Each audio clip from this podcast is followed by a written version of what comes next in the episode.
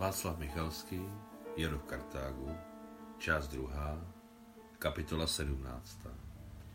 V malinké kajutě, kterou obýval na bitevní lodi generál Alexejev admirál Gerasimov, to nehezky páchlo naftalínem. Glafira Jakovlivna zřejmě posypala vlněné věci. Zaregistrovala Mášenka, když cházela do kajuty. Viceadmirál Gerasimov, který byl v Konstantinopoli jmenován ředitelem námořního sboru, Měl pověst velkého specialisty v námořním dělostřelectvu nejen v ruské flotile, ale i ve flotilách Japonska, Anglie a Francie. Když byl starší důstojníkem obrněného křižníku Paběda, bojoval o Port Arthur a byl v japonském zajetí. Naučil se tam jazyk, zavedl přímé styky s japonskými námořními dělostřelci, kteří si vysoce cenili znalostí ruského důstojníka a všelijak se mu snažili ulehčit jeho roli válečného zajatce. V Evropě ho znali námořní důstojníci z důvodu mnohočetných odkazů jeho práce v jejich učebnicích, publikování v námořních časopisech a přátelských předválečných plaveb. Hodnost kontradmirál dostal Gerasimov v roce 1911 a viceadmirála roku 1913. V roce 1920, ve svých necelých 60 letech, to byl, byl urostlý, šlachovitý, fyzicky silný a velmi obratně se pohybující muž, takže při pohledu zezadu vypadal jako mladý důstojník. Pravda, když sundal svou vojenskou čepici s vysokým šiltem, objevila se pod nimi úplně holá lepka s malým věncem šedých vlasů.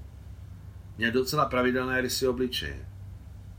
Velký nos a velké přitisnuté uši talentovaného člověka.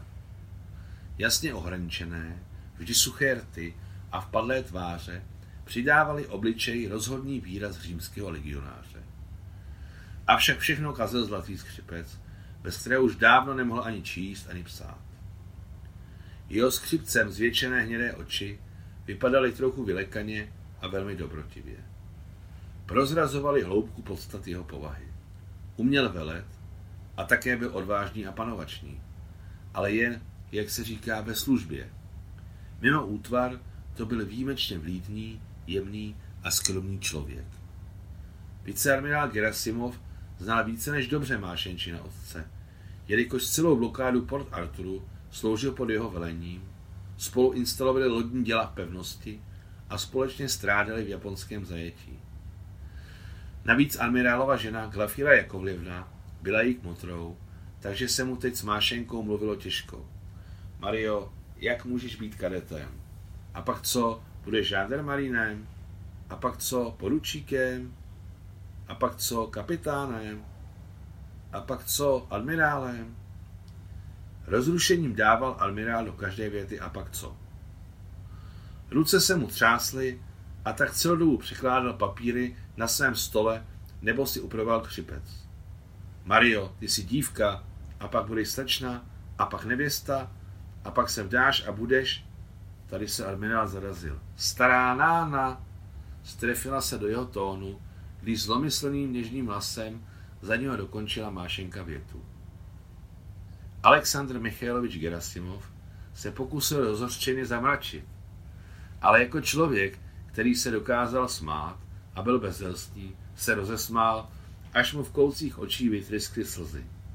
Miloval smích a všichni věděli, že pokud se chcete vyhnout admirálovu hněvu, rozesmějte ho a mnoho vám bude odpuštěno. Smál se dětsky nakažlivě a neobyčejně nahlas z celého srdce, až stříbrná lžička v tenkém stakanu s počálkem zazvonila. Když se vysmál, sundal skřipec, promnul si bílým šátkem oči, podíval se velmi pozorně na Mášenku, přimouřil oči, jako by hleděl do mlhavých mořských dálek Odmlčel se a řekl, stará možná budeš, když se toho z milosti boží dožiješ, ale nána nebudeš nikdy. Kalite Marusio, v klidu se vydej do Sevastopolské, ne, ne, asi radši do Vladivostocké roty. Budeš dobrovolník. Jdi, máš rozchod. Bože můj, jak krásná v tuto chvíli byla pro Mášenku tmavá, malinká admirálská kajuta se dvěma úzkými postelemi, přesně zastlanými chlupatými rykami a admirál si ho pleší a velkýma připlácnýma ušima, ze kterých trčely chomáčky šedých chlupů. Dokonce ani vůně naftalínu už nebyla tak strašná, ale zcela příjemná. Vyletěla z kajuty jako špun ze šampaňského. O, to byl svátek, to bylo vítězství. Jak vyskočila z polotemné kajuty a palubu zalitou sluncem, bezděčně zahmouřila oči, vyhrnula se a hned srazila na zem malinkého rusovlasého kadeta, který právě procházel. Byl to ten samý, vedle kterého stála včera na nástupu a který se jediný nesmál jímu návalu vstoupit do námořního sboru. No, promiňte, promiňte, tě ho chytila za loket a doslova postavila na nohy. Byl velmi lehký. Kadetík zčervenal, že v jeho ohromných velkých očích vystoupily slzy a přitom zářily neočekávaným štěstím. To byly ještě pozůstatky těch starých slavných dob, kdy se chlapci, výrostci a mladíci uměli rozpaky červenat, děvčata a dámy emocemi omdlévat a také zralí muži odpovídat za svá slova dle kodexu cti, celou svou důstojností a dokonce i životem. Během občanské války začal duch šlechetnosti a čestnosti z ruské společnosti, která byla rozedrána na krvácející části, rychle mizet. Nebezpečí, nouze a své vole, číhající na lidi na každém kroku, je rozuřovali a vedli ke všeobecnému rozpadu. A vláda hladu odvážně završila tuto práci, mění mnohé na ponížené otroky a divokou zvěř zároveň. Proč ani Lev Tolstoj, ani Čechov, Dostojevský to pravda naznačoval, ani další nositelé myšlenek neřekli národu, že kultura a civilizace je jen vrstva cigaretového papírku nad smradlavou a lačnou propastí, nad temnotou a děsem. Zdivočení postihlo v první řadě mládež. Bylo to viditelné i na kadetech a žánrmalínech námořního sboru. A to byli ve službě na úzdě. Docházelo mezi nimi jak rvačkám za lepší porci, tak šikary bezbraných, zlodějnám, lžím, surovostem, zlobě a zrácovství. To všechno mezi nimi našlo místo. Oblečení a obutí byly do všeho možného. Nemití, zavšivení, špinavého zledu přestávali kadeti a žandarmaríně připomínat ty, za koho byli vedeni. Plus ke všemu ještě začali mluvit jako dlaždiči napůl námořnickým žargonem o dětských putik. Místo dům říkali barák, místo sníst schálovat, místo ukrást otočit, někdy bylo také slyšet v cajku, padá list a tak dále. A to všechno se samozřejmě stává, když začínají v kterémkoliv státě nepokoje. Jako první pronikají špína a nákaza do jazyka národa a pak hned do duše a těla. Na počátku bylo slovo. Přesně tak to je. A vy jste z roty? Jste Vlastopolské nebo Vladivostocké? Zeptala se Mášenka Rusova svého chlapce. Vladivostocký. Odpověděl s velkými obtížemi a tak se ukázalo, že se během silného zrušení zakoktává. Jsem teď také ve Vladivostocké, řekla hrdě. Takto se musíme seznámit. A s lehkým pokrvatem k němu slavnostně natáhla ruku. Maria. Moc mě těší. Sotva ze sebe vysoukal modrooký, rozpaky z červený chlapec. Ale Aleksandr Baba Bakarov. Babakarov? Zeptala se znovu Mášenka. Ne, ne, bané Bakarov. Bakarov? Chlapec se dozářil a souhlasně potřásl hlavou. Nastala pauza.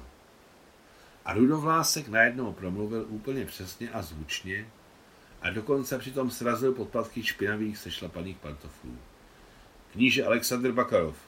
Koukněme, zasmála se Mášenka s radostí, že to kokta zvládl. Pokud si kníže, tak já jsem hraběnka Maria Mezlovská. A natáhla k němu ruku, aby ji políbil. Kadet nejdříve nepochopil, co se od něj chce, ale jakmile mu to došlo, uklonil se a dotkl se rty její tenké ručky a zároveň na jeho šedavém, dávno nemitém těle vystoupil lehký pot.